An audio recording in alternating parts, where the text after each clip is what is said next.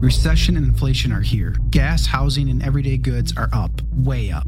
And you want to be ready for any situation. So, what would you do if there's no food on the shelf? ARC Heirloom Seeds are here to help. Did you know 99% of seeds sold today can't reproduce? With heirloom seeds, you only have to plant once, then you can grow year after year, giving you and your family stability and security because things are getting crazy out there. Our all in one seed kit provides everything you need to grow your own food. This premium seed kit has over 65 varieties, 50,000 seeds, and stores for 15 years. You'll also get our exclusive seed guide to make growing a no brainer. ARC Seed Kits is a family owned and operated business and the most trusted name in the nation for over 15 years. Our mandate is to get heirloom seeds into every home in America. Go to arcseedkits.com today and get free shipping by entering promo code podcast. That's arcseedkits.com, promo code podcast. Get your seeds, get prepared, get growing. arcseedkits.com.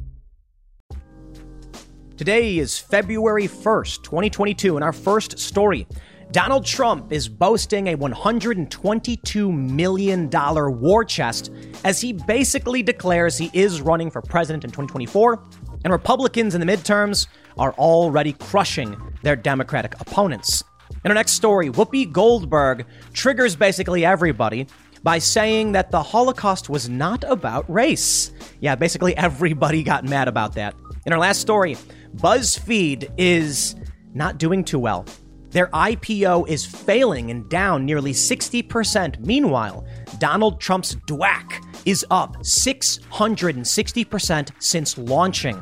Now, if you like this show, give us a good review, leave us five stars, and share the show with your friends. Now, let's get into that first story.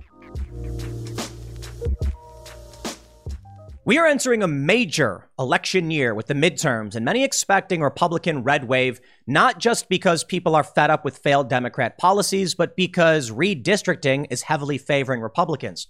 But Donald Trump may have already just declared he is going to be running for president in 2024. Not formally, mind you, Donald Trump just said in a viral video that he will be the 45th and 47th president of these United States. Now, many are wondering how can he say that without declaring he's actually running? Because he was speaking off the cuff to some friends and didn't declare that he was actually running. It's not a formal declaration to talk smack on Instagram while you're golfing. But of course, everybody knows what it means. Donald Trump has been campaigning quite fiercely. It's 2022. We're not even in primary season, which is next year, but Donald Trump is raising massive sums of cash. Now, I've personally spoken with many of those in Trump's inner circle. They've appeared on Timcast IRL and outright said, of course, Donald Trump is running in 2024. He wasn't happy with 2020. You think he's going to back down? But yo, Trump is going to be pretty old. I don't know if it matters. Trump's got die-hard fans, and many people are outright fed up with Democrats. So Donald Trump is entering the fray right now with $122 million in his war chest. But it's not just about Donald Trump, which I do want to focus on. It's also about this upcoming red wave where Republicans are out fundraising Democrats. Super PACs Republicans raising way more money. In fact, even when it comes to some of Donald Trump's preferred candidates versus establishment Republicans, the Republicans are still raising massive amounts of money compared to Trump's preferred Republicans in the primary. But Republican versus Republican, they are absolutely crushing their Democratic counterparts.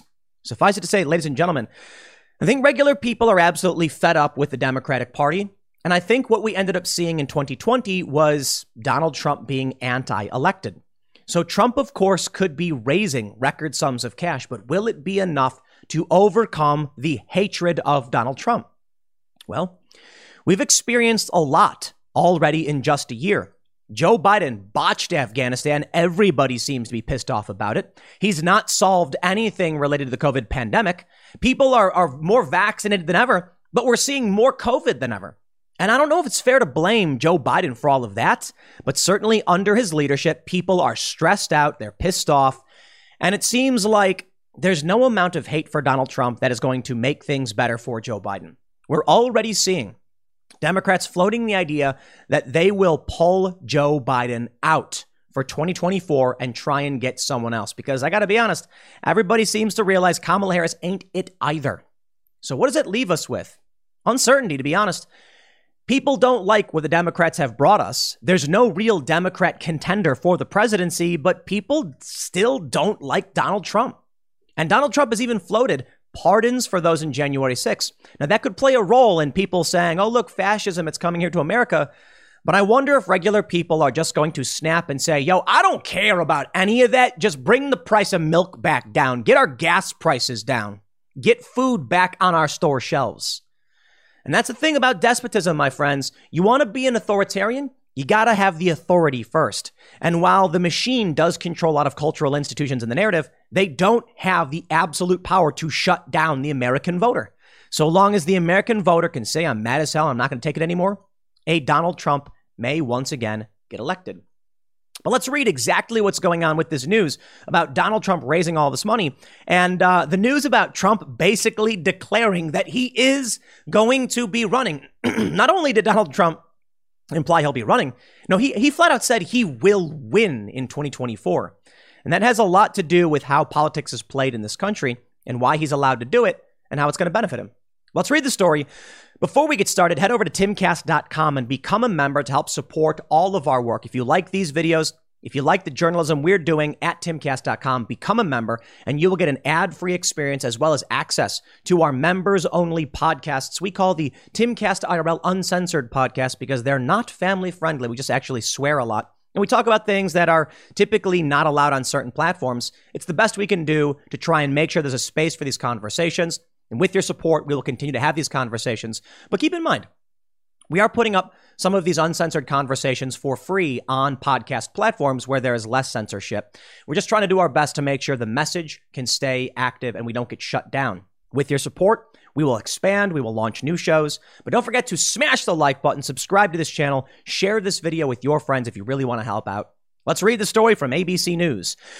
Trump's fundraising extends massive $122 million war chest. He raised $51 million in the second half of 2021, down from 82 million in the first half. Well, in the first half of 2021, we were dealing with a lot of angry people, the elections, and all that stuff. Now, it's the end of 2021. The narrative is kind of cooling off. We're entering 2022. It's midterm season. People got to be donating to members of Congress. And primary season for the presidential campaign isn't until next year.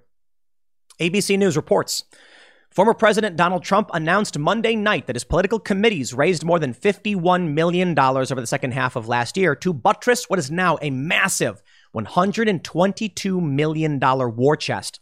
Trump's latest fundraising haul is a drop from the first half of last year, this we know. It's possible that the $82 million sum Trump's team announced for the first half of last year included transferred money raised in the final weeks of 2020, though the exact amount transferred from the previous year is unclear. Trump's war chest puts him in a uniquely strong position heading into the 2022 midterms and ahead of a potential 2024 presidential run. I know they need to say potential, but let's let's not let's not play games. All right, we had I, I, we had several people on Timcast IRL like Peter Navarro, like Steve Bannon, and several others I'm not going to, you know, put words in their mouths. You can watch the interviews we did with them, but basically many of them are like, yeah, Trump's running. Trump is going to run. And then they said Trump is going to win in 2024. I think it's a fair I think it's a fair bet to be completely honest. I'll tell you this. If you came to me right now and said, you know, a gentleman's bet, will Trump win in 2024 if he runs? I'll say yes. But keep in mind, we are 3 years out basically. There's there's a lot to be said for what that really means. I mean, who knows what's going to happen in the next year? For all we know, Democrats find their frontrunner, which they don't have now. I kind of don't think they will, but hey, man, a couple years, it's an eternity. 2023 is the real year the presidential races will light up. And if Joe and, and if they're going to pull Joe Biden out by 2024, they're going to need to announce it this year. Keep that in mind. If Joe Biden, he's claiming he's going to be running in 2024, and if he is, okay, well then they're not going to say anything this year. But if they're going to gear up for a primary, something big must happen this year. Keep that in mind. If they want to start lining up potentials for 2023, it's going to have to be mid 2022 when they start saying like, here's a potential presidential, you know, a candidate. And that means Joe Biden will have to be discernibly not running for president again. What does that mean? I don't know, man. But maybe maybe Joe Biden just will run. I think if Joe Biden runs again against Trump, he will lose in a massive and crushing defeat. But you know, who am I to say? I, have not had, I don't have a good track record on guessing what will happen politically. Let's read more. They say the Republican National Committee also reported having $56.3 million cash in hand by the end of December 2021. In a press release Monday, Trump's Save America Political Action Committee said that the $51 million was raised by the former president's multiple committees from July 1st to December 31st. The average donation Trump received was $31, with a total of 1,631,648 donations. Notably, Trump doesn't appear to be sharing many of his do- donations yet. With over $122 million cash in hand, Trump says his PACs have only donated 1.35 million to like-minded causes and endorsed candidates. Remember that. It's important for the upcoming stories I want to show you based on uh, about the midterms and how the media is framing things. Save America's filing shows that $1 million of that contribution went to the nonprofit Conservative Partnership Institute, which is led by a slew of Trump's close allies, including Mark Meadows, Jim DeMint, and Ed Corrigan. Much of Save America's money in the later in the latter half of 2021 was spent on Facebook ads, payroll, and consulting fees for various firms, including 1.5 million paid to Tim Una's uh, Tim Un's firm Event Strategies and $60,000 paid to former Trump campaign manager Brad Parscale's firm Parscale Strategy. Over the past year, Trump has been fundraising with numerous allies. This, so we get it. We get it, right? They're going to mention there's a lot of money being raised. The RNC has continued to help cover Trump's legal bills in the, fast, in the past few months. RNC's fundraising has dipped in comparison to substantially larger amounts it used to report every month while it was fundraising with Trump during the 2020 election cycle. But let's talk about Donald Trump's campaign, and let's talk about that very important point that Trump is not sharing his donations yet. You're cruising down the highway Windows rolled down, tunes blasting from the radio. You're in the zone and living the dream. Suddenly, your car sputters, coughs, and throws a wrench in your whole day. Tow trucks, repair bills, the dream turns into a nightmare. Don't wait until car trouble steals your peace of mind. Visit CarShield now at carshield.com slash carlson. For nearly 20 years, CarShield has helped millions of drivers avoid the stress of major repairs. They offer plans covering up to 5,000 parts and systems, from your engine and transmission to electronics and more, all for a low monthly rate that fits your budget. CarShield plans also include unlimited miles, 24 7 roadside assistance, and rental options. Get peace of mind now. Visit CarShield online at carshield.com/slash Carlson. Join millions of customers and contact CarShield now to save 20%. Visit carshield.com/slash Carlson. That's carshield.com slash Carlson. Visit now. Now you got you got to watch out for the slick media, how they try and pull the wool over your eyes and trick you.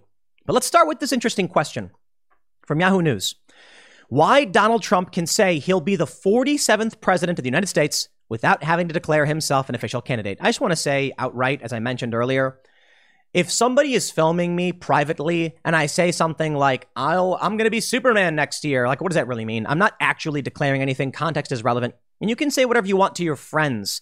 He did not himself make a public declaration. He was just smack talking. But here's what they say Yahoo reports Trump gains advantages by delaying a formal announcement that he's running for office, some experts say. Clad in a white polo shirt and red MAGA hat, Trump lined up to hit a golf ball. First on T, 45th president of the U.S., a man off camera declares. Trump then interjects the 45th and the 47th. In the it's the latest in a litany of hints, suggestions, and near declarations that Trump's offered about whether he'll run for president in 2024. But Trump must make more than a few indicative remarks for the federal government to require him to officially register as a presidential candidate and begin adhering to financial disclosure and fundraising limit requirements, election experts say. There's no law against joking, bloviating, speculating, or predicting, said Brad Smith, chairman and founder of the Institute of Free Speech for Free Speech and a former Federal Election Commission chairman. To become an official candidate, Trump needs to put money where his mouth is. He would have to raise or spend more than $5,000 specifically in support of a presidential campaign effort to officially register as a presidential candidate according to FEC guidelines. Let me take you back in time, my friends, to a story about then candidate Hillary Clinton. I'm sorry, then not yet candidate Hillary Clinton. She did, it was reported, it's been a while, so fact check me, it's been seven years. But my understanding is that she did some speaking gigs for high profile companies. I believe one was Goldman Sachs. Again, it's been a while. You can fact check me on this one. and they paid hundreds of thousands of dollars. Put it this way if someone were to declare they were running for, for, for the presidential office, all of a sudden now you can only contribute $2,500. I think it went up because it goes up every year or whatever, but it's limited. Let's say Donald Trump is not an official candidate. He can come out and say, I'm going to be the 45th and 47th president. Haha, you know, I'm just kidding. Hey, by the way, you want to give me $100,000? You see how it works? And then people will contribute money or they'll hire Donald Trump. Here's how it'll work they'll say, you know, Donald Trump basically says he's running. We all know he's running. We get his point. I mean, maybe there's a slim chance he won't, but come on, he's going to run. But he sends that signal out, assuring people. And then you might get a company that says, Trump, we'd like to pay you to consult for us. We'll give you $10 million. And then Trump takes it, he pays his taxes on it. And then he declares he's running. There's no way an individual or company could give him that money if he was an official candidate. So this is how politics is played in this country. It's a dirty game, but everybody does it. They're going to say, even though Trump has conducted campaign style political rallies, raised tens of millions of dollars, most notably through his PAC, he hasn't expressly declared that these committees exist in service of his presidential ambitions. If he starts to spend money pursuing a run for office, that could trigger candidacy, Ken Gross, a former associate general counsel for the FEC, FEC wrote an email to Insider. Making such a statement on a golf course, possibly in jest, about becoming the 47th president doesn't quite get you there. But everybody knows and they'll start slinging money against Donald Trump. Trump's also made some bold statements about what he intends to do. Politico reported this only a few uh, only a, a few days ago. Trump suggests he might pardon some January 6th defendants. He'd have to be returned to office in 2024 for that to happen. I don't know if he will, to be completely honest. I do not know if Donald Trump has it in him to actually pardon these people, but um, I don't know, man. It's hard to say I think he will, but I probably lean more towards he would than he wouldn't. I think that if Donald Trump gets reelected, or I should say, if he gets elected in 2024, I have described Donald Trump as a bull in a china shop or a bull in the ivory tower. In 2016 and 2015, Bernie Sanders, the populist from the left, Donald Trump, the populist from the right, they approached that ivory tower and they said, let us in. Well, Bernie Sanders, being weak, knocked on the door and said, You let me in, the people are mad. And they said, Shut up, Bernie. Donald Trump stormed in like an angry bull, stomping about, spiraling, you know, running up the spiral staircase, smashing the fine china, and leaving all of the po- political elites going, Oh heavens, as this bull rampaged about, knocking over their plans, disrupting the establishment. And they were very, very upset about it. Well, Bernie wasn't able to get in. They booted him out. He joined them and basically said, Tell me what to say and I'll say it. But Donald Trump, they eventually removed. Now, if Donald Trump were to get in again, I described this as a bull on fire. Now it's a raging bull, in agon, completely enraged, and the engulfed in flame serves two metaphorical points. One is that there's limited time for the bull to act, knowing that this is it. I'm on fire but also that fire wreaking havoc itself.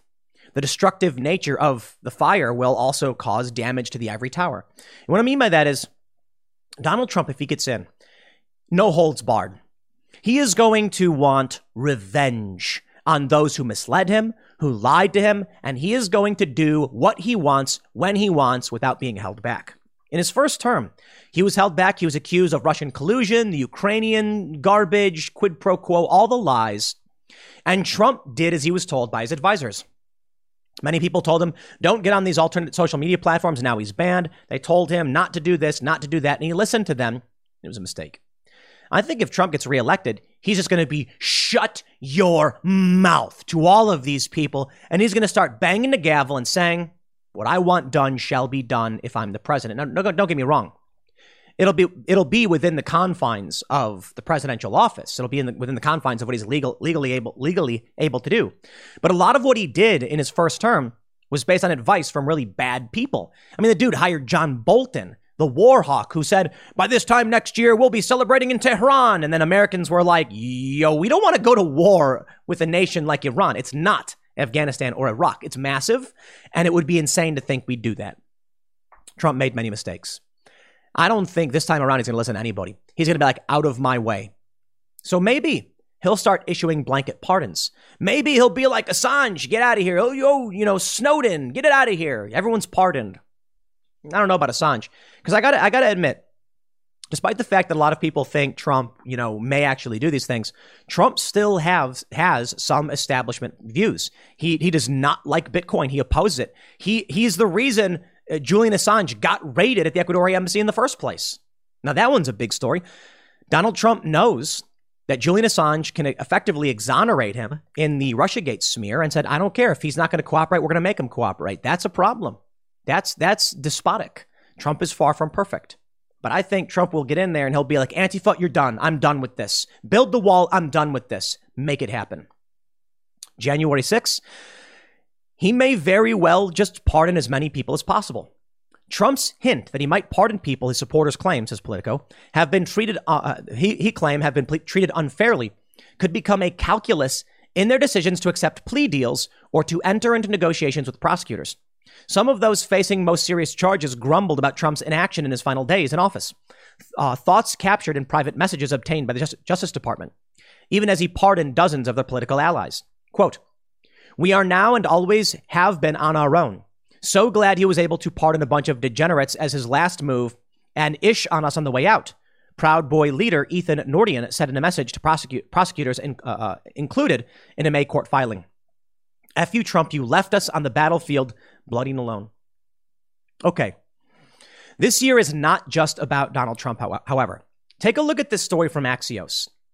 And I want you, I want you to remember I pointed out that, that bit in the first story that Trump hasn't shared this fundraising yet. Trump backed candidates confront cash wave. What, what, does that mean, Axios? What are you trying to say? They say some of Donald Trump's hand-picked candidates are hitting an obstacle in their efforts to purge the Republican Party of Trump skeptics. Money, lots of it. I think this is false framing. I think this is manipulative, but let me, let me, let me read it for you. They say key Trump backed Republican challengers were heavily outraised by their Republican primary opponents uh, late last year, newly filed financial reports show.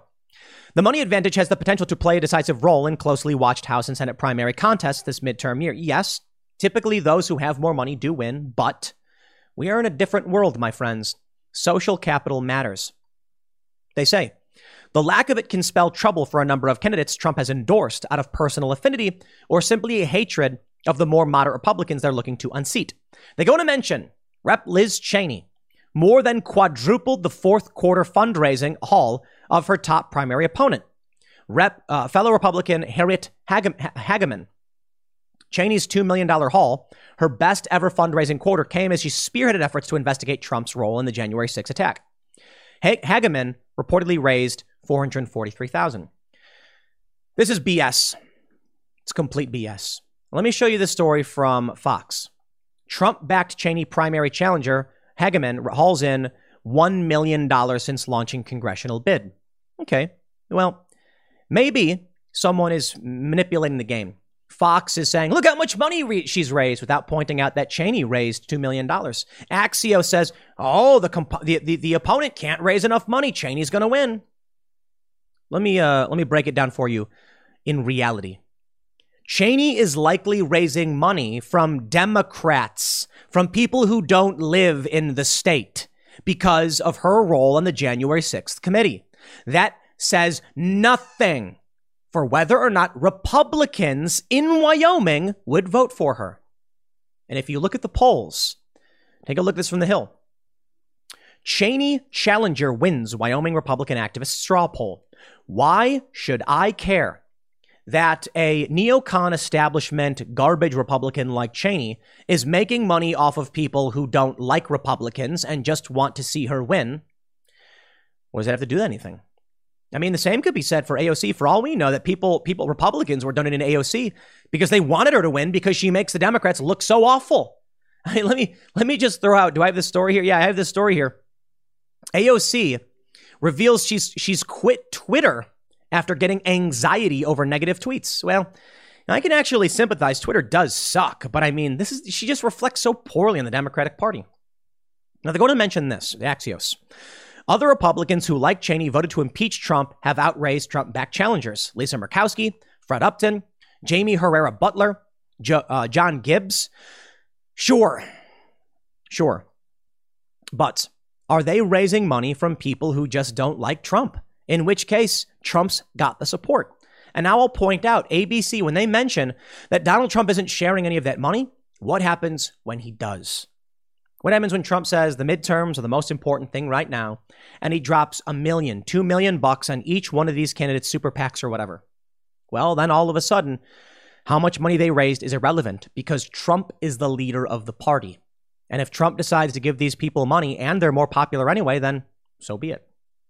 Keep in mind, the Republican establishment is garbage. I don't know if, these, if these challengers are the, are, the, are the answer.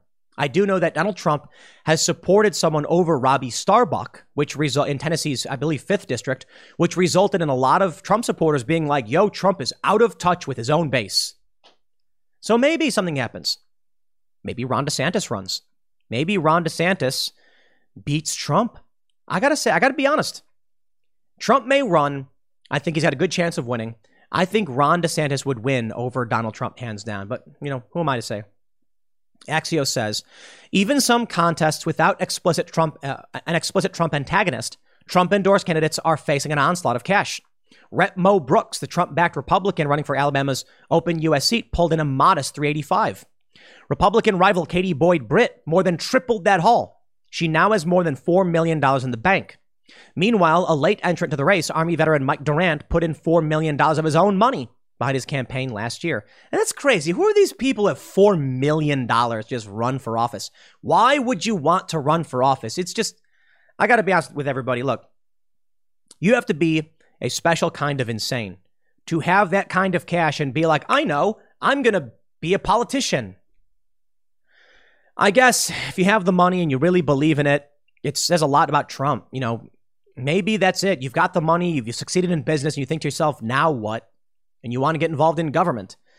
I don't know, man. Not for me.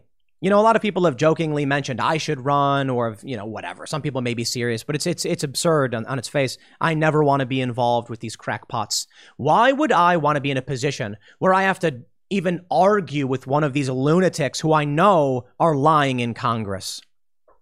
You know I'd rather do?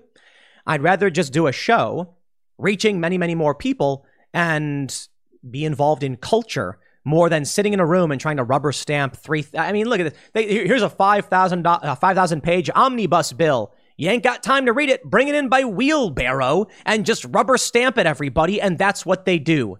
The system is broken and we all know it. Do you know what, man? People are ready for something different.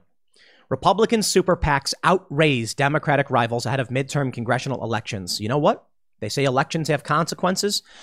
They do, but culture has consequences.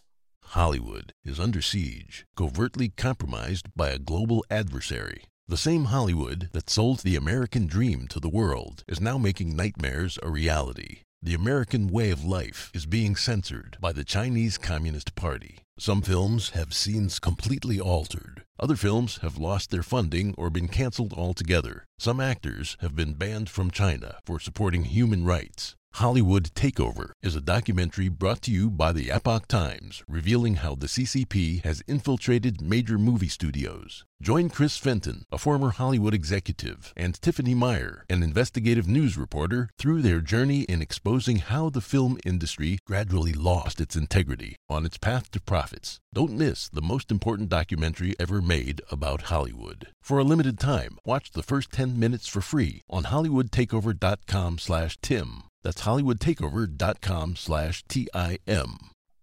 You know, I should probably recognize that I'm ahead of the game. And I'm not saying that to, to, brag about myself. No, I remember back during Occupy Wall Street when I was doing this live stream stuff, I was told by these these uh, journalists and, and these uh, professors at universities, these J school professors and personalities, that I had the unfortunate privilege of being ahead of the market. It meant that what I was doing was obviously more effective, more innovative, and it was working really, really well. But none of these companies were were um, capable of adopting these techniques at the time. I was out of the market. So when I make a lot of predictions, maybe my issue is that I I'm looking at the news. I'm reading the news all day every day and I can see a lot of what is to come, but my problem is that I assume it's coming too soon. Back in 2018, I was watching the culture war and I was like, I think Republicans are going to win, maybe even a supermajority, maybe a red wave. And I was wrong. Why? Everything I was seeing, it takes a lot longer to hit the mainstream and have an impact politically. You see a story today, you know, Joe Rogan, you know, they're threatening to cancel him. And then you say something like, wow, certainly people should recoil from that and be tired of censorship. But the recoil probably won't reach the average person, the knowledge of these events, for a long time. And then once it's permeated the general public, people say, I'm not voting for that. That's why we're seeing today Republicans raising more than Democrats ahead of the, the, the, midterms. Because the impact of what's happened with Democrats in 2018 needed to saturate. In 2017, Trump wins. Culture war. Ah, it's terrible. I said, I think with Trump's victory, 2018 is going to go Republican, but who knows? And, you know, I thought there was a good reason to believe it could with Trump campaigning, but not enough people came out. Not enough of Trump supporters came out in the midterms. A lot of people didn't like him and they were animated. But then those people, the regular people who didn't show up, got to saturate in policies of midterm Democrats. These moderate Democrats promised kitchen table issues, and what did they deliver? Impeachment. It did nothing for anybody. The system was bogged down. We have questions about why it is our schools are failing, why it is our, our jobs are disappearing. And what did the left do? Impeached Trump because they're culture warriors. Regular people said, I can't believe they would do this to us. Then comes 2020. And Republicans didn't win across the board because people were animated against Trump, and that really did help Joe Biden, but not enough down ballot.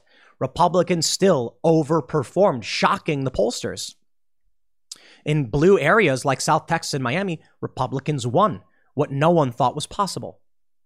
So now we move into 2022. We're late to the party. I should, I should say I'm not late to the party. I, I, I overestimated the speed at which the information would hit the average person. They sat back wondering why things were getting bad. Now they know. Now they're watching shows like this. They're walking away from mainstream corporate press that lies, cheats, and steals, and they're realizing who betrayed them. Their votes for the Democratic Party did not save them. Not, Trump, at the very least in 2019, things were great. And now people are donating to what they what they want. Republicans. I don't think the Republicans are going to save you. I got to be honest. I don't think it's going to uh, solve any of the problems. But some people, they just want an alternative. From the Hill, two Virginia universities no longer requiring COVID 19 vaccinations after AG's legal opinion. Regular people are fed up and want their lives back. They want to pour a glass of milk into a bowl of cereal. They want to smile with their friends, go to work, make some money, hit the bar after work on a Friday night, watch the game, high five their friends, and just sit back, relax, talk. They want to get back to normal. Now, many of these these these uh, um, cult members, these Democrats who are wrapped up in all of this, they're tribalist. They're just wrapped up in it's all the fault of the other. It's the other. But you're not recruiting regular people anymore. Many Democrat voters have switched parties. Independent voters are joining the Republican Party we are seeing a major shift. Republican registration is through the roof. And now in states like, I think Florida, they now have more Republicans than Democrats for the first time in a long time, if not ever. I don't, again, I don't think the Republican Party is going to save you. But if you can get in some of these national populist uh, Republicans in primary, the Republican neocon establishment shills, maybe. So, as I often say, go vote locally. Know who your city council is. Why? If you don't, they'll pass ordinances in your city that will affect everything. Know who the school board is. Otherwise, they're going to bring CRT and other garbage to your schools. Vote for your state reps. Vote for your state senators. When you own the legislation in your state, you can redistrict as you see fit and potentially call a convention of states. And then vote in the primaries for these federal elections.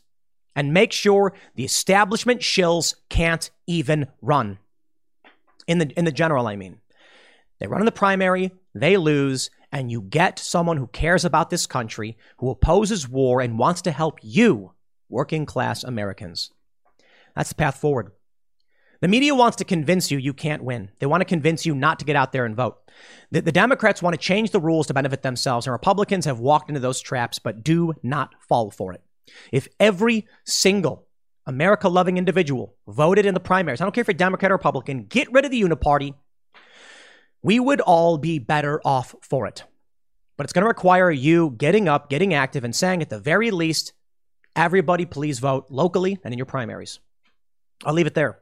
If fundraising is indicative of anything, it is that Trump and Republicans are probably in for a major win and things will get spicy. But who knows?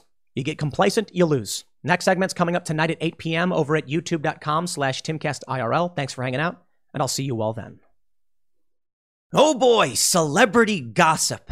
I know how much we all love that. But this story is actually interesting and important, and it shines a light on a bit of what's happening in the mainstream media around political correctness and comedy and things like that. For those that missed the story, Whoopi Goldberg on The View, very prominent show, I mean, let's admit it, said that the Holocaust wasn't about race. And this resulted in widespread condemnation from basically everybody. Now, most of the people like on the right were like, oh, snap, I can't believe she just said that. And it was the people on the left and other hosts that were like, whoa, whoa, whoa, stop, stop. You are wrong about this. It was, uh, it was kind of interesting to watch. They were discussing racial issues. Whoopi Goldberg said that it was basically just white people doing it to each other which is it's just so wrong. I mean, I'm not just talking about the Jewish people and the Nazis. There were also, you know, gay people and Polish people. It was very, very much about race and many other things. And for Whoopi Goldberg, she was like, it's just about humans doing it to humans. It's like, you clearly didn't think this one through. But looking at the story and the aftermath, it's really interesting because the one thing that that you know strikes me is just it's this question I've asked before. I'm sure many of you have asked what happened to these people? They've gone insane. You know what I think it is when I see this, right? So, so here's the update. Whoopi Goldberg then goes on Colbert's show and she tries explaining what she really meant, making everything worse. She said, quote, as a black person, I think of race as being something that I can see.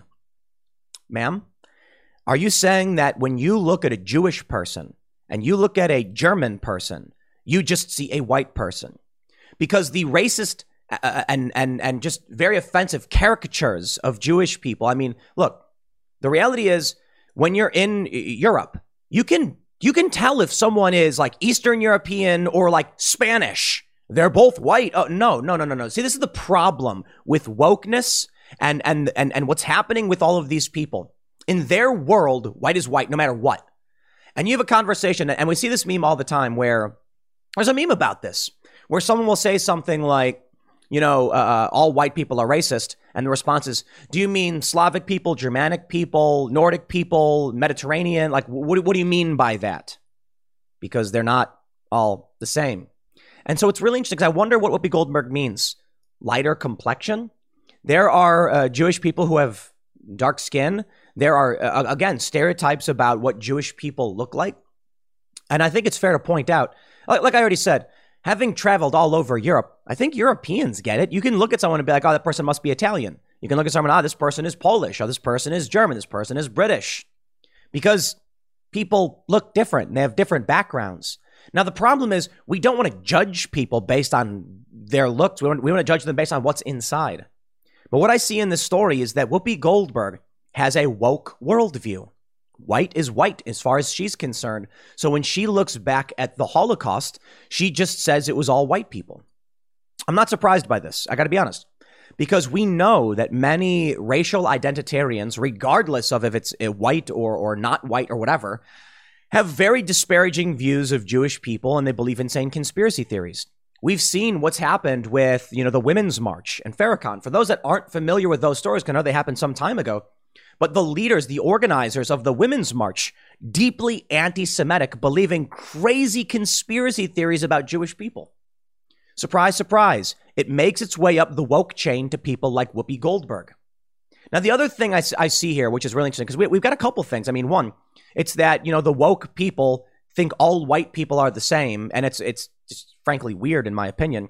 And there's a question over whether or not Jewish people are considered white. Often you'll see people on Twitter who are Jewish say they are or they aren't. So, I mean, it's not for me to talk about. But we can also see something else interesting in that Whoopi Goldberg is a deeply offensive person. This article from the Daily Mail goes goes way back and talks about some of the really, really offensive things she's done, and she refused to back down.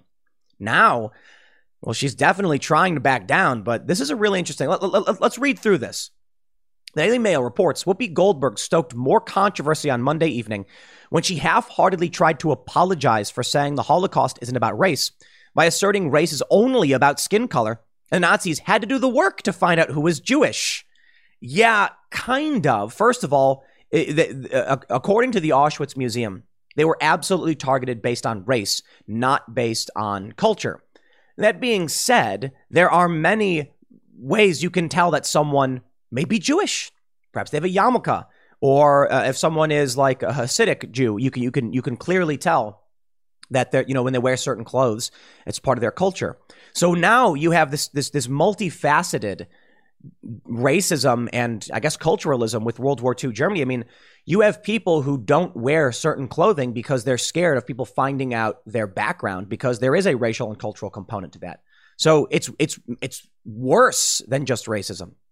Here's here's what we say. She said, uh, "Oh man."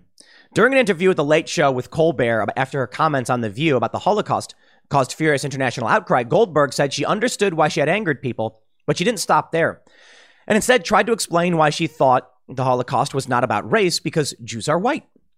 When you talk about being a racist, you can't call this racism, she said. This was evil. This wasn't based on skin. You couldn't tell who was Jewish. That is not true. You had to delve deeply and figure it out. My point is, they had to do the work. You see, when, when, look, let me just, let's just talk about reality. I went to Thailand. It was Chinese New Year. And I was standing on this street with thousands of people all celebrating, I could see over everyone's head. They were all on average shorter than I was because this group of people from Thailand have a, have a certain height, right? That doesn't mean all Asian people or not even all Thai people. It just meant, for whatever reason, in this area. This, this, this is one of the reasons I actually oppose racism from a lot from a logical standpoint. I mean, obviously there's an emotional reaction of like, dude, leave people alone, let people be who they are. But logically, it doesn't make sense to, in, in my opinion, hold racist views or or uphold racial uh, segregation, because you end up. I, I think we were, we were, I was talking about this with Seamus from FreedomToons the other night. And he was like, imagine if saying like uh, uh, the rape of Nanking wasn't about race because they're all Asian. It's like, dude, it, that that's insane, right? But you can see that Whoopi Goldberg is overtly racist. She thinks she has this reductive view of what race is. It's only about your skin color, and therefore nothing else matters. But you have to understand that, you know, when I bring up Thai people, for instance, I went to Sweden. Everybody was taller than me. Yeah, different cultures, regardless of their skin color, have different, you know, can be pointed out. It's a, it's a reality. We we don't want that. Like that's the point of opposing racism. You know, we look back in time and there's like talk about how the Irish were mistreated and all this stuff, and people would be like, "Are you Irish?" and stuff. I'm not sure if it was as bad as some people make it out to be, but I'm, you know, Irish need not apply signs. So I, have read some that there were like myths that didn't happen, but you know, I don't, I don't know. I, all I know is the tropes exist. But I'll put it this way: if you are in uh, France and you know you see like a group of people who are all like six feet tall, men and women, you might be like, maybe they're from Scandinavia because we know that people from Scandinavia have are, are tend to be taller.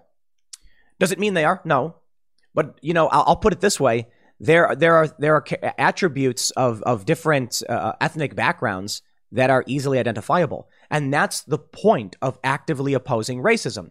Because we want to say things like, hey, look, that guy is from, you know, Somalia and that guy is from Haiti. They both have a certain skin color, but they're very, very different. The Haitian guy's a lot taller, the Somali guy's a lot smaller. Just because their skin is a certain tone doesn't mean they have everything in common. That's the problem with judging people based on skin color, who you don't know where they're from, you don't know who they are. And you have to give people a chance. See, this is this is exactly the point. Whoopi Goldberg is deeply racist. And that's the issue here with wokeness. It, it, this is it, it, this is exactly it exemplified.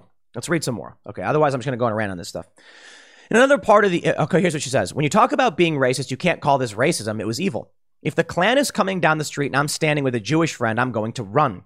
But if my friend decides not to run, they'll get passed by most most of the times because you can't tell who is Jewish. You don't know. That is outright nuts for several reasons. Now, first and foremost, I understand why if she saw the Klan coming on the street, she'd run. I think for the most part in the United States, you don't have to worry about that. And uh, uh, like what I mean is, if you're on a dark street and there's people with Klan robes, oh, yeah, I'd recommend getting out of there because these are nasty people. No, for real, and that's and that's a shame. You shouldn't have to do that. I think if you're like downtown, you know, in a big city and there's a march happening with a bunch of you know racists or whatever, I'd understand why you would. But I think you'll be safe. I think you will. I think, you know, uh, we don't tolerate that kind of stuff. And they'll try and come out and put out their message. But I would I would understand someone wanting to move away from there and and, and or, or get away from these people. Run away, call it whatever you want. Yes, you know, getting away from these people. If it was a bunch of Antifa, I'd recommend the exact same thing for other groups of people for sure. But I think it's just hilarious that Whoopi Goldberg would be like, you know, the Klan is coming down the street and she's with a Jewish person and the Jewish person will get passed by most times. I don't think that's true. I really don't think that's true. You know, and, and, it's, it's remarkable outside of the cultural issues. What she's really saying is that if the Jewish person wasn't in, in any way acting culturally or, or displaying any cultural symbols of, of, of their Jewish heritage or whatever, and they just happen to be Jewish, maybe they might get passed by more than her. So I can I can understand that. Let's not. I'm not going to play games. I mean, I understand what she's saying. That's the problem of racists. They see sin, skin color. So why would she then play the exact same game? And and, and furthermore, I got to be honest. People they still might be like, hey, is that person Jewish? You know what I mean? They had issues with ethnicity, not with race. Wrong, because most of the Nazis were white people, and most of them, most of the people were attacking uh, uh, were, were white people. So to me, thinking, how can you say it's about race when you are fighting each other? She's just outright wrong. I'm just going to throw it to the to the uh, Auschwitz memorial. Check this out. This is the Auschwitz Memorial Twitter account. They say Whoop to Whoopi, Gold, Whoopi Goldberg, Holocaust: The Destruction of European Jews, a seven-chapter online course about the history of the Holocaust. Links to all chapters below in the tweet below. They link to this image. A chart presenting a pseudoscientific division of people into races, forming a basis of the racial profiles of Nazi Germany, according to this chart. The only racially pure people are those who have four Germanic grandparents. German citizens with three or four Jewish ancestors, first and second column on the right, were Jews. The second and third column from the left were called mixed blood categories, depending on the number of Jewish ancestors they had. Now, I'm not insane, right? I want to be fair to Whoopi Goldberg. It is absolutely true that many Jewish people were able to hide and pretend they weren't Jewish. That's true. But we're talking about scales here. Many Jewish people weren't able to hide and hide who they were based on certain physical attributes and characteristics they had. So, it, it, depending on you know the person's background, depending on how how mixed you know or not they could have been, or depending on just how they looked, they may have been able to to uh, uh to pass, as it were, a concept presented by many on the left. But uh, uh, Whoopi Goldberg, of course, would not have been able to. So that's a fair point. But then, she, but for her to take it to the logical uh, extreme of, therefore, it's not about race, it's just absolutely insane. Uh, so again, I want to really, I really want to, uh, uh, I really want to reiterate this point.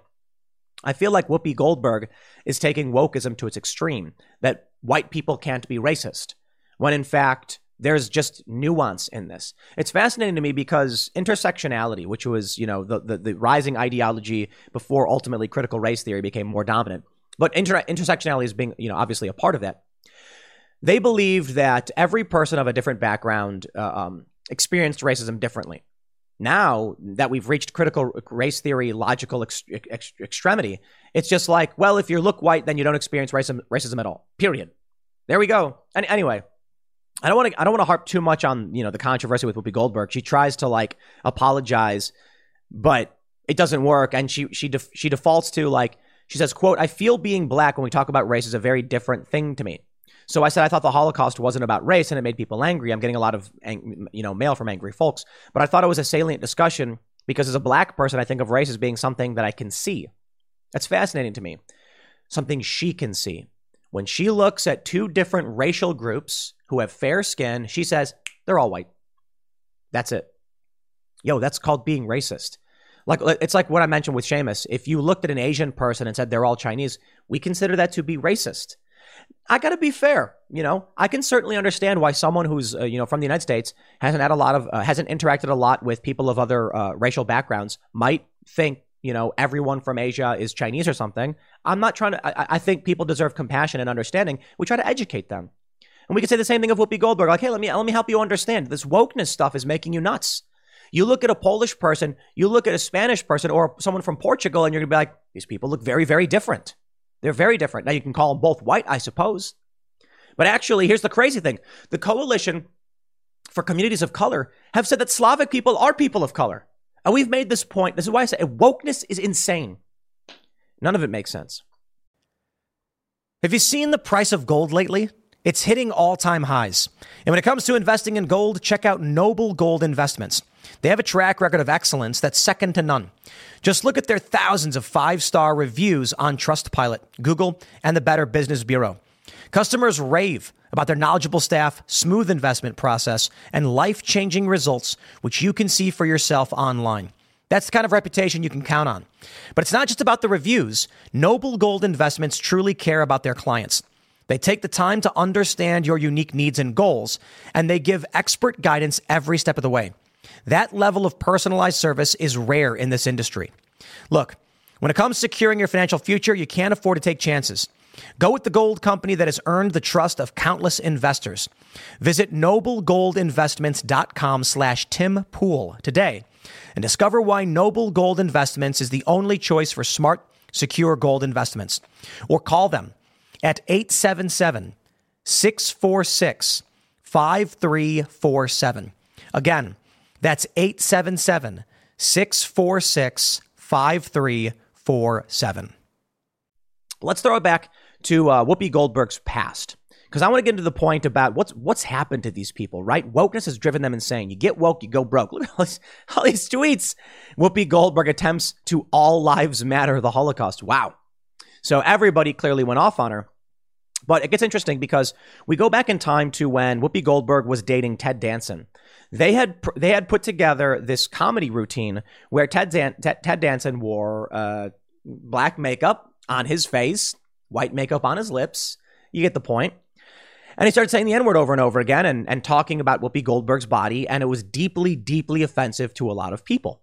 And Whoopi Goldberg laughed it off and said, I don't care. Why is that? She said, I like it. Too bad.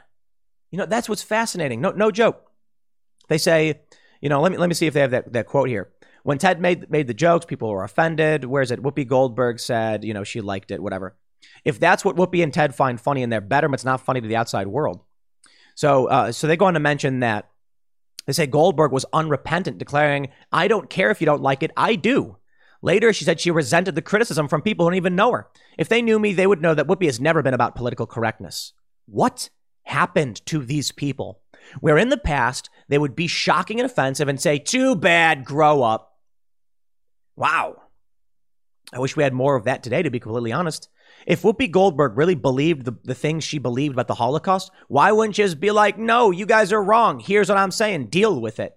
No, she immediately backs down, like, oh, not only have they gone insane from wokeness, they've also become spineless in whatever it is they claim to believe. I, I think you see something with this. You see that Whoopi Goldberg doesn't believe what she's saying.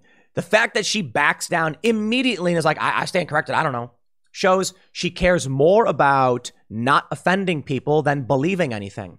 I think Whoopi Goldberg's statement on the Holocaust, she thought was actually woke. She thought she was being politically correct because they keep saying white people can't be racist. So this is her saying, well, well, uh, you know, the woke people have said. And then when it causes a backlash because there's no logical consistency within the woke within wokeness, she now just says, sure, whatever. She used to say, here's what I like, and if you don't like it, too bad yo, everybody has lost their mind. You know, grow a spine a little bit. I guess, you know, I guess back then, it was the early 90s. You could be offensive and maintain your career and say, ah, too bad. She did some other jokes where apparently she made a joke about Bush and she lost a sponsor. They, they mentioned this in the, in the show. She, so I don't, I don't know if they say what, what, what Slim Fast, a lucrative contract with Slim Fast. She, she lost it because she made jokes about George W. Bush saying, we got to put Bush back where it belongs. And I don't mean the White House or something. Ha, ha, ha. It's kind of a tired pun, but sure, whatever. And she was like, I've done material on every president. I'm not going to, you know, blah, I'm not going to, you know, get, get, get angry. The Manhattan, Manhattan, Manhattan born performer found herself, found herself cast into the wilderness after her comments and has since said she didn't work for five years. For a good three years, I couldn't even get a I couldn't even get arrested. She told the New York Times. Eventually, I was lucky enough to get a radio show, and then Barbara Walters asked if I would consider doing The View. That's amazing. She got canceled for being offensive to the president. Well, I'll tell you this. I think this is a part of where it all begins. You know, this is this is uh, mid two thousands. We're starting to see the rise of cancel culture wokeness around the end of the 2000s, but it wasn't really prominent or bad. No, it wasn't into the early 2010s is when it started to spike and skyrocket. If you look at the LexisNexis data, we see, you know, all this social justice talk around 2008, 2009. So Whoopi Goldberg, She experienced something very early on being offensive, talking about a president. She couldn't work. She felt that pain. And all of a sudden, now she's scared. Now she's willing to say whatever she thinks she should say, right? Oh, okay, I'm sorry. This was 1994. She made the Bush comment. So I, I don't know what she's talking about. Uh, uh, no, okay, it says 94, but up here it says 2004. I think it was 2004, not 94. Actually, I don't know. I can't tell. They got it wrong. They say um, she was invited to speak at the Democratic National Convention in 04. She made a crude joke about George W. Bush. So I think clearly 1994 is the wrong uh, wrong date they have in that photograph. But um, I think Whoopi experienced the pain. She got a job finally, and now she's just going to say whatever she's told to say. Her opinions are trash. They uh, they're they're based on fake news and manipulation. But I don't know. You know, I saw this story, and aside from it being an insane comment, a lot of people were putting that comment on Whoopi Goldberg. And that's what I thought was interesting here. They say Whoopi Goldberg said this, and she was wrong and crazy, and all these tweets come out criticizing her. And I'm like, I don't think it's a Whoopi Goldberg thing. I think it's a wokeness thing. Wokeness outright says white people can't be uh, white people. Only white people can be racist. Did I, did I get that wrong previously? Maybe I said something wrong. Only white people can be racist. That's why she thinks it's not about uh, race in this. I think I, I think I accidentally said it. White people can't be racist. No, no, I meant to say only white people can be racist and black people can't be racist. So in her worldview, based on wokeness, she looks at the Holocaust. She's like, "How is it racist? It's just white people." Right because what happened to the Polish people wasn't a, wasn't about race. Whoopi, no, it, it clearly was. Slavic people are, are different. I, I just ultimately comes down to these people have a warped sense of reality. It has more to do with being scared of losing their job than anything else. And Whoopi Goldberg probably thought she was being politically correct when she said it, which is absolutely fascinating because of how insane her comments were. But I mentioned this last night on IRL, on Timcast IRL podcast. Right now, the left simultaneously supports Martin Luther King Jr.'s I Have a Dream speech that, you know, one day my four little children will be judged based on the content of their character, not the color of their skin, while also saying things like this and advocating for a racist worldview where you would discriminate. In California, they tried to repeal the civil rights language from their constitution. They failed. How can you be progressive and simultaneously call for discriminating on the basis of race while claiming that you support, you know, Martin Luther King Jr.'s view, uh, vision, a dream of not doing that? It makes no sense. And that's the point. There's no principle, there's no logic. There is only fear and a cult that will say whatever they think they need to say to fit in. And that's Whoopi Goldberg. And that's all these other comedians. That's where we're going. But you know what? I don't care. I think I'll say this. In today's world, it just so happens that I am unwilling to uh, uh, re- like change my principles for a bunch of crackpot lunatics. However, my my my my worldview, my opinions, and principles are acceptable enough that I'm allowed to have a show. There are many people who are unwilling to change their opinions, but their opinions are deeply offensive, so they get banned from YouTube instantly. You see how this works? There may come a time where my opinions are deemed too extreme and offensive and then I will just get banned because I'm not going to pull a Whoopi Goldberg and just be like, "Oh, I'm sorry. Oh, geez, I didn't realize. I can't believe I was being so offensive." No, I, I, I know. You know, there, there, there. I'll, I'll be, I'll be reasonable, I suppose, and say sometimes people accidentally misspeak. You know, talking fast and blathering on for a long time. Like I, I, I can't even remember. Did I accidentally say white people can't be racist? Because that was a mistake. I mean, I meant to say only white people can be racist in the woke worldview.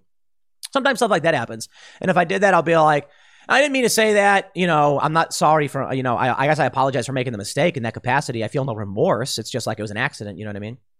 If Whoopi Goldberg misspoke and said, I didn't mean to say that, what I meant to say was this, I'd be like, oh, okay. But in this instance, you can see, I think in the end, if you follow wokeness to its natural conclusion, this is what you'll end up with you will end up with nonsensical, deeply offensive, insane comments where you're like, well, if Jews are white and Germans are white, then nothing happened, right? Whoopi, that's that's crazy. Obviously, she thinks something happened. I'm being hyperbolic. But she's like, it wasn't race. Yeah. There's like a chart showing racial breakdowns. I'll leave it there. Next segment's coming up at 1 p.m.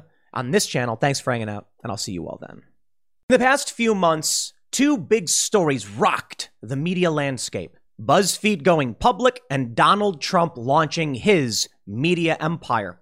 Well, I'm going to cut to the chase right away, my friends. BuzzFeed ain't doing too well. The latest scoop is that BuzzFeed is limiting its hiring after a rough public debut. You can see BuzzFeed's stock price has been collapsing.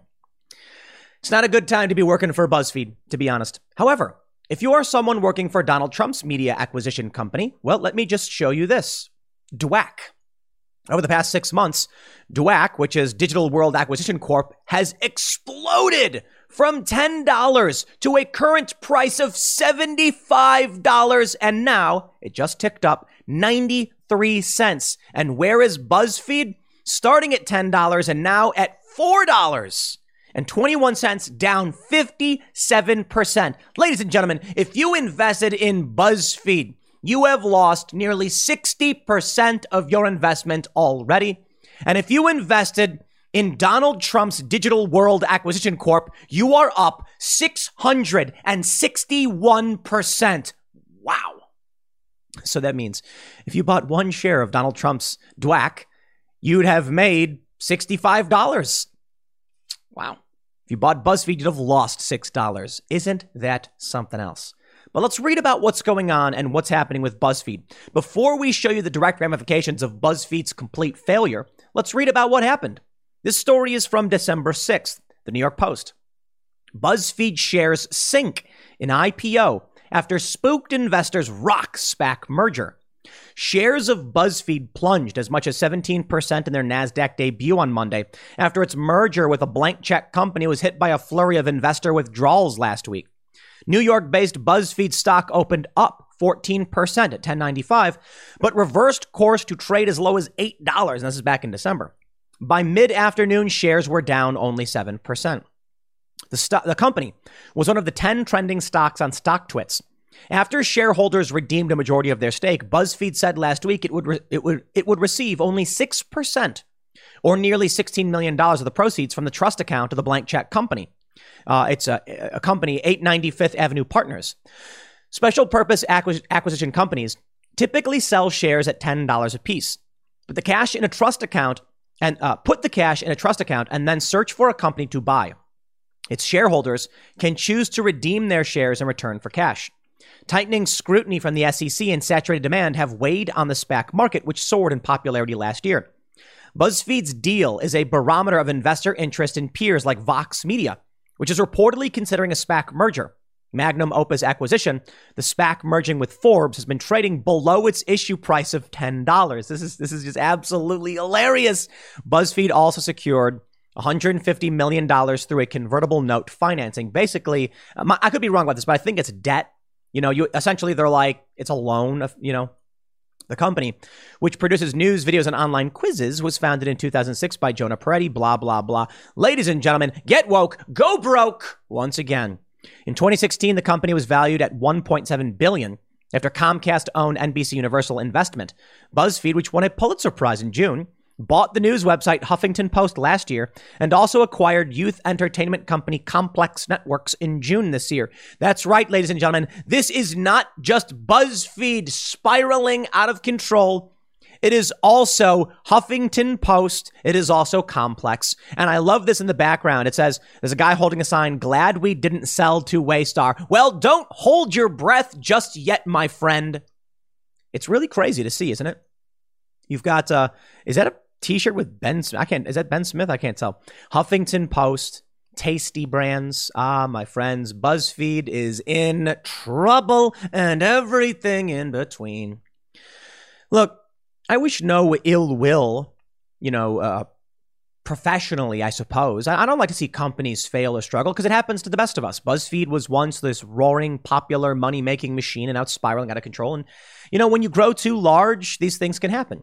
BuzzFeed will probably recoil, they'll they'll they'll retract, and then they'll uh, they'll find their path and maintain some kind of presence.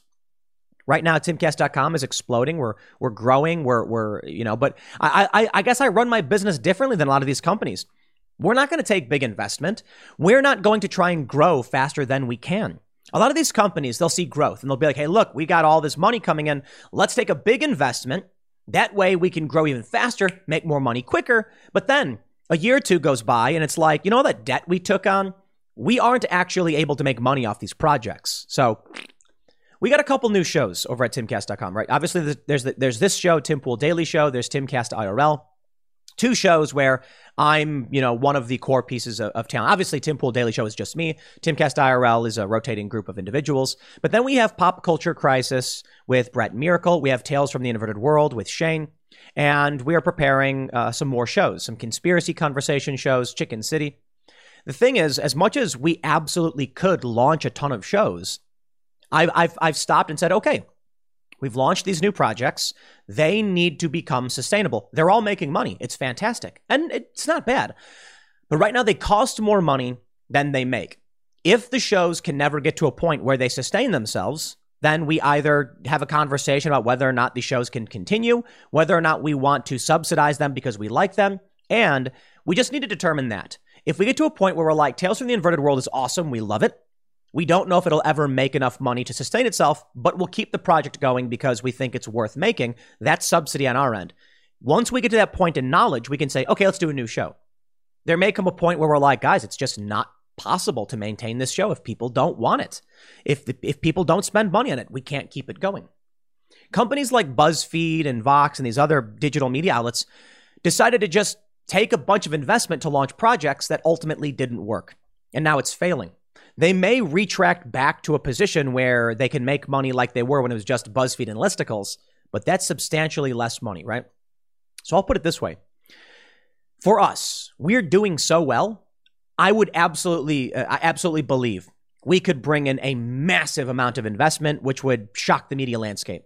And then what? And then what? I'm like, just throw spaghetti at the wall and see what sticks. And then in a year, we fire everybody. I ain't playing those games. I'm never a fan of that stuff. I don't live that way. I don't live on credit cards. I'm not playing that. Here's what's happening to BuzzFeed because they play dirty games. And, and you know, it's it, dirty games is my perspective. They, they play these games where they try to bring in money and also, let's just be real. You want to talk about grifting? BuzzFeed is grifting, okay? Here's what Axios says BuzzFeed is limiting hiring to only critical positions and will not be adding any new jobs unless there's a business case justification, the CEO said last week. BuzzFeed is under pressure to preserve cash after a high level of redemptions from SPAC investors ahead of its IPO merger. BuzzFeed raised only around $16 million of investor cash in its IPO alongside 150 million of debt. Oh, ouch.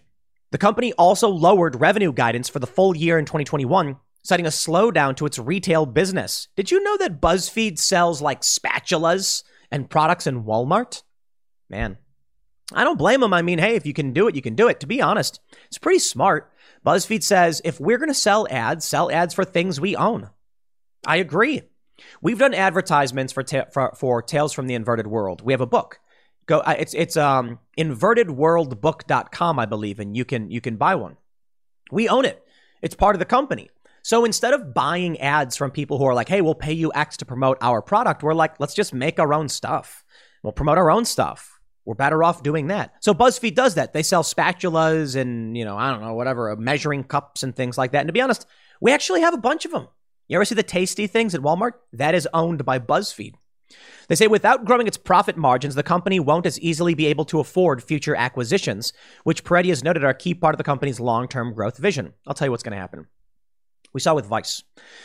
Now, many of you know I worked for Vice, and they expanded. There was Vice.com, then they launched Vice News, which was like a subdomain of Vice.com, but then they had like Motherboard, and they had uh, Broadly, I think it was called. They were launching all these websites. And the idea was people go to Vice for something specific. They'll go to Motherboard for something different. And so the people who like Motherboard might not like Vice. It actually makes sense because I'll tell you this. We have pop culture news on the front page of timcast.com. Some people might go there and be like, yo, I don't care about pop culture shows, but we have it there and it's in the mix. So they might they, they might prefer just to go to you know Tim Pool or Timcast and look at the news we have there. And okay, well you know news is different from so you can go to the read section or you can go to the news section and you can read that specifically. The idea with a lot of these companies was separate the verticals so that someone who doesn't care about news will only get tech.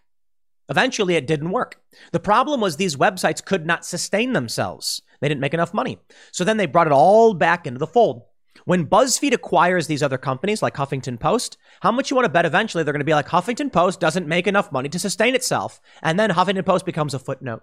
It just becomes like a tag on an article, ceases to exist. They're going to say, BuzzFeed was initially projecting around $95 million in revenue from the commerce sales for 2021.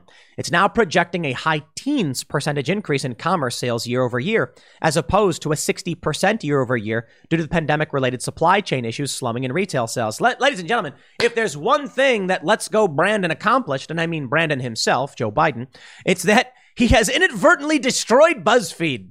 Wow. That's crazy. How, whatever, man. Supply chain disruption hurt BuzzFeed to the point where they're spiraling. Thanks to Joe Biden, you reap what you sow. The integration of complex networks is likely to result in the consolidation of two companies. Uh, administrative functions. BuzzFeed named Complex Network, Networks chief uh, uh, Christian Baesler its new chief operating officer. Axios spoke with staffers who said a hiring slowdown caught them off guard, especially after months of the company touting ambitious growth plans. The hiring slowdown is meant to preserve cash. Some said it felt like another major signal the company's SPAC wasn't going well. It didn't track with anything else we've been told recently, one person said. It's unclear how long the hiring slowdown will last. BuzzFeed declined to comment. Most media companies saw their stocks decline, blah, blah, blah. Shut your rotten mouths, Axios, and don't play that game. You go to Donald Trump's DWAC, and it is through the roof, and has always been. In January, DWAC went up. This is amazing. It's huge, huge. Okay? Take a look at this story from Reuters. This is SPAC linked to Trump's venture outperforms others in sector. Now, DWAC isn't necessarily the same thing as BuzzFeed. I get it. I'm just trying to show you that when it comes to the populist movement, there's success. When it comes to whatever the leftist establishment is doing, they are spiraling. Yo, my friends, we're winning. I don't think Donald Trump is the end all be all. I don't think he's like the, the, the one savior or the God emperor or anything like that. But whatever, whatever the, this is, freedom, anti establishment, it's working. And BuzzFeed's establishment garbage is failing. Reuters said shares of the blank check acquisition firm that agreed to merge with Donald Trump's social media venture have outperformed every other special purpose acquisition company despite the regulatory risks facing the deal. That's right. And they don't list BuzzFeed here, but BuzzFeed is down. Digital World Acquisition, Acquisition Corp, which inked an 875 million deal in October to merge with Trump, TMTG, currently ranks as the best performing SPAC stock ever. This story is from January 24th. Okay, this is all happening now. Digital World's shares ended at $73 on Friday, way above their $10 initial public offering price. Man, I'm not much of a stock trader guy. You know, I, I, like cryptocurrencies. I like investing in things that I'm indirectly involved in. But man, do I wish I just took a big chunk of money and bought into DWAC because up 660%. Woo! In what? In only a few months. Wow, man. There was money to be made. Demand is high. Sorry, BuzzFeed, what's that? You're spiraling. Oof. Too bad. They say. Uh, this is despite TMTG not having rolled out its social media app yet and the regulatory risks facing the deal. Democratic U.S. Senator Elizabeth Warren and SEC Commission Chairman Gray, uh, Gary Gensler, uh, uh, what did they? They say last month they said last month, or what they plan to, investigate the planned merger for potential violations of security laws around disclosure. Oh, please, of course they would. The SEC has declined to comment on whether it will take any action.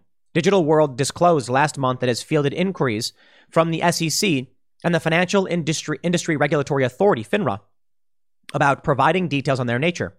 The financial underperformance of most SPACs makes Digital World stock rally, driven by Trump supporters and retail investors, all the more notable. According to Jay Ritter, a professor at the University of Florida, SPACs on an average have underperformed against the broader market by 25%. If regulators let the deal go through, Digital World shareholders are all but certain to vote for it given the stock's performance. Digital World expects to issue a proxy statement with details on the deal in February, laying the ground, uh, the ground for the vote to be held in the following weeks, according to people familiar with the matter. Apple's App Store currently lists February 21st as the date that Trump's new social media app Truth Social will be available for download. Digital World CEO Patrick Orlando and other SPACs insiders paid 11 mil- 11.8 million to receive founder and placement shares in the SPAC that are now worth roughly $620 million. Woo! Man. Wow. That's something to behold, you know? Absolutely something to behold. And, and, and look, look, look, I, I get it.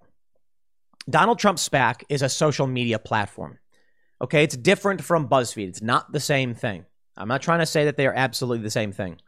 But I just find it absolutely fascinating to see that if you were going to be investing in a company that people know about, that has been successful in the past, it's now dropped 57% to be to be uh, totally complete.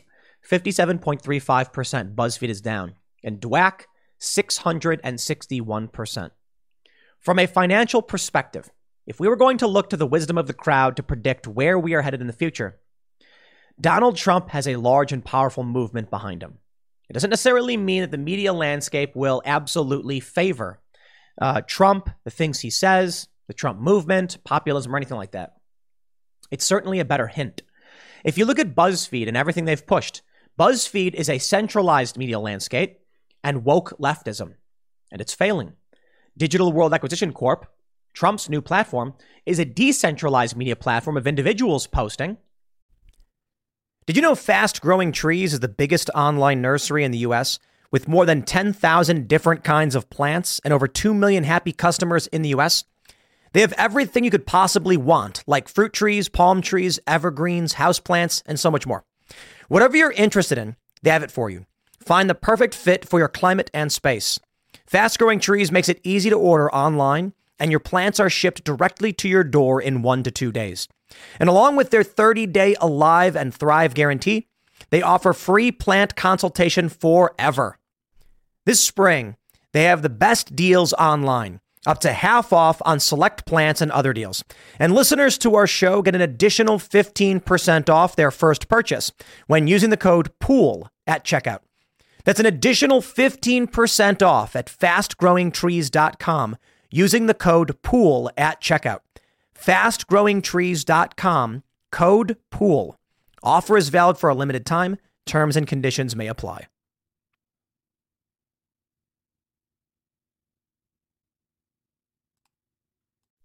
It's skyrocketing. And it's not woke, it's anti woke. Now, maybe we'll see what happens.